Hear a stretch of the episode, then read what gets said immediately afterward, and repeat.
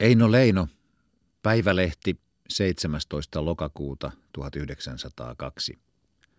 Käynti syysnäyttelyssä. Tapasin Mikon taiteilijan näyttelyssä Vernissapäivänä. Hän liikkui siellä kuin vanha tottunut konsanaan ja näytti tutustuneen jo useampaan taiteilijaankin. Monen kanssa näytti hän olevan vanha ystäväkin.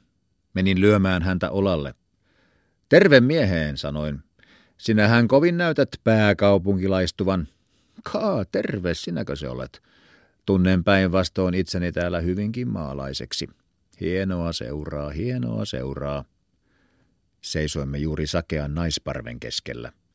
Näin Mikon henkivän tätä ilmaa suurella mieltymyksellä. Mutta tuttavuuksia sinulla on, huomautin nähdessäni Mikon jälleen tervehtivän erästä ohikulkevaa taiteilijaa.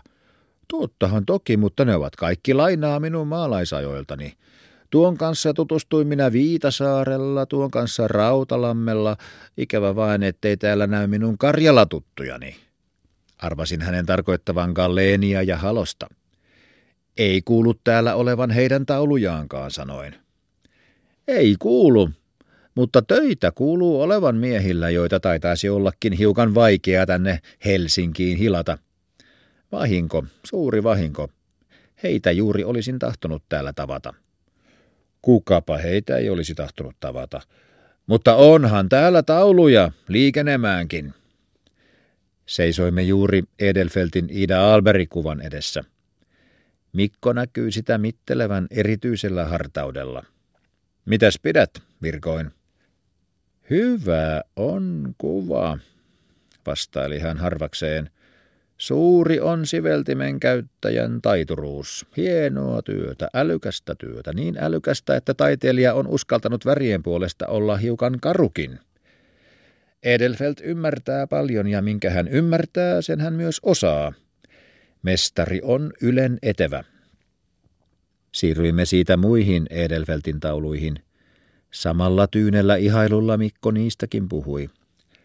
Professori Runeberg, luki hän luettelosta, onpa siinä tukevaa työtä. Herättää luottamusta heti ensisilmäyksellä. Entäs tämä toinen valtuusmiesten kuva sitten, mitä siitä sanot?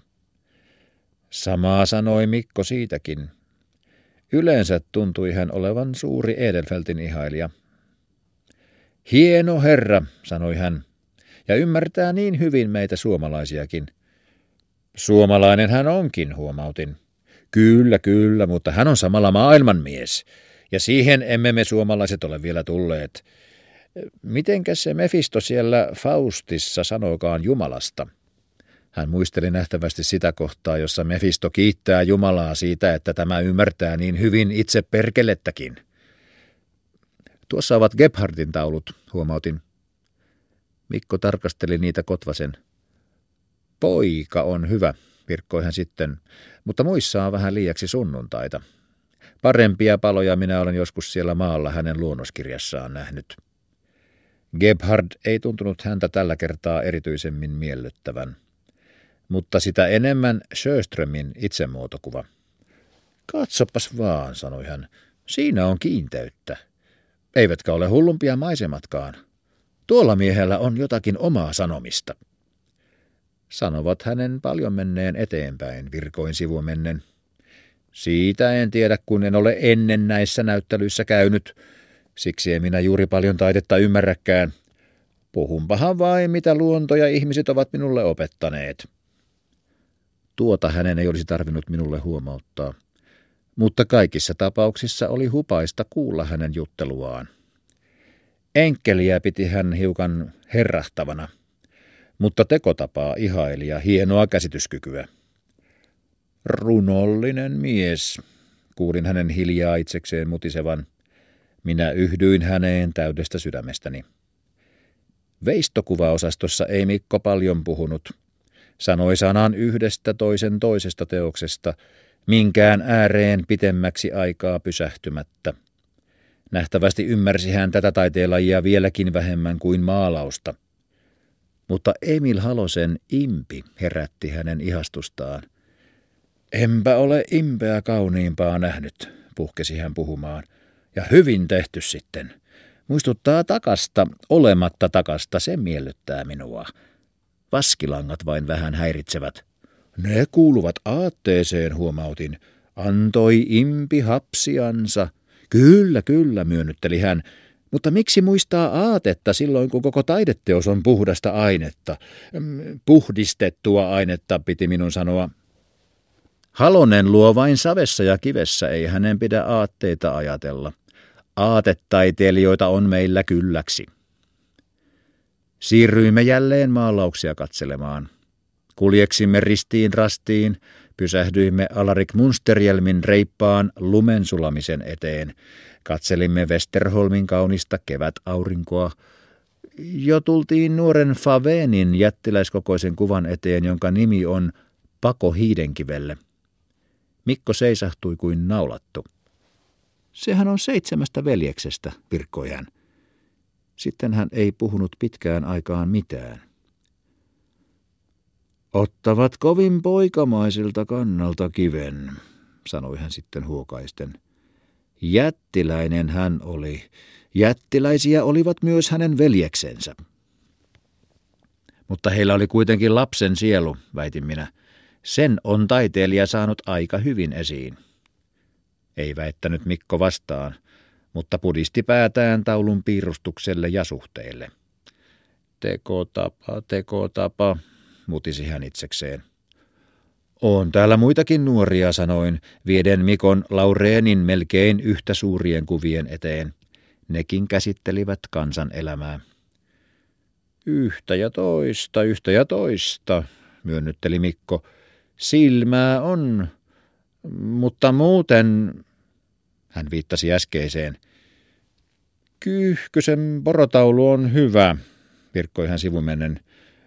Tulimme tuhkasen taulujen eteen. Oletko ollut vuokatilla, kysyin. Taiteilija oli käsitellyt nimittäin erästä näköalaa mainitulta vuorelta. En ole ollut, mutta paljon voi taulunkin perusteella kuvitella. Loitsiva akka menettelee myös mukiin. Huomasin, että Mikko alkoi väsyä. Hän ei ollut tottunut näin paljon yhdellä kertaa näkemään. Mennäänkö pois, ehdottelin. Mennään. Olisihan täällä vielä paljonkin taiteilijoita, vanhoja taiteilijoita, kyvykkäitä taiteilijoita, kyvyttömiä taiteilijoita ja taideteollisuuttakin. Mutta tullaan joskus toisti. Ei jaksa yhdellä kertaa. Mentiin pois. Portaissa muisti hän, ettei hän ollut nähnyt Salolta mitään. Missä hän on? Hänhän viime vuonna kuuluu lyönneen täällä pienen ennätyksen. Olihan häneltä yksi taulu eikä ollenkaan hullumpi. Kaskun ei sattunut silmä huomaamaan, valitti Mikko. Mutta kadulla kysyi hän, mitenkä muuten taiteilijan nuorin polvi mahtaa olla tyytyväinen lautakunnan arvosteluun? Ainahan sitä vastaan tyytymättömyyttä kuuluu. Näytteellä olevat taulut ovat vain pieni osa näytteelle tarjotuista. Hylätyt tietysti puivat nyrkkiään. Housun taskussa, niin, virkkoi Mikko. Mikseivät pane toimeen vapaata näyttelyä? Jos on jotakin näytettävää, niin totta hiidessä sen näytteille saa. Yleisellekin se epäilemättä olisi mieltä kiinnittävää. Sitä paitsi voisi se vilkastuttaa taiteellista elämää. Mikon nimi on, kuten tunnettu, vilkastus. Hän tahtoo aina vaan vilkastuttaa. Mutta ehkäpä sopisi hylättyjen tuumia asiaa.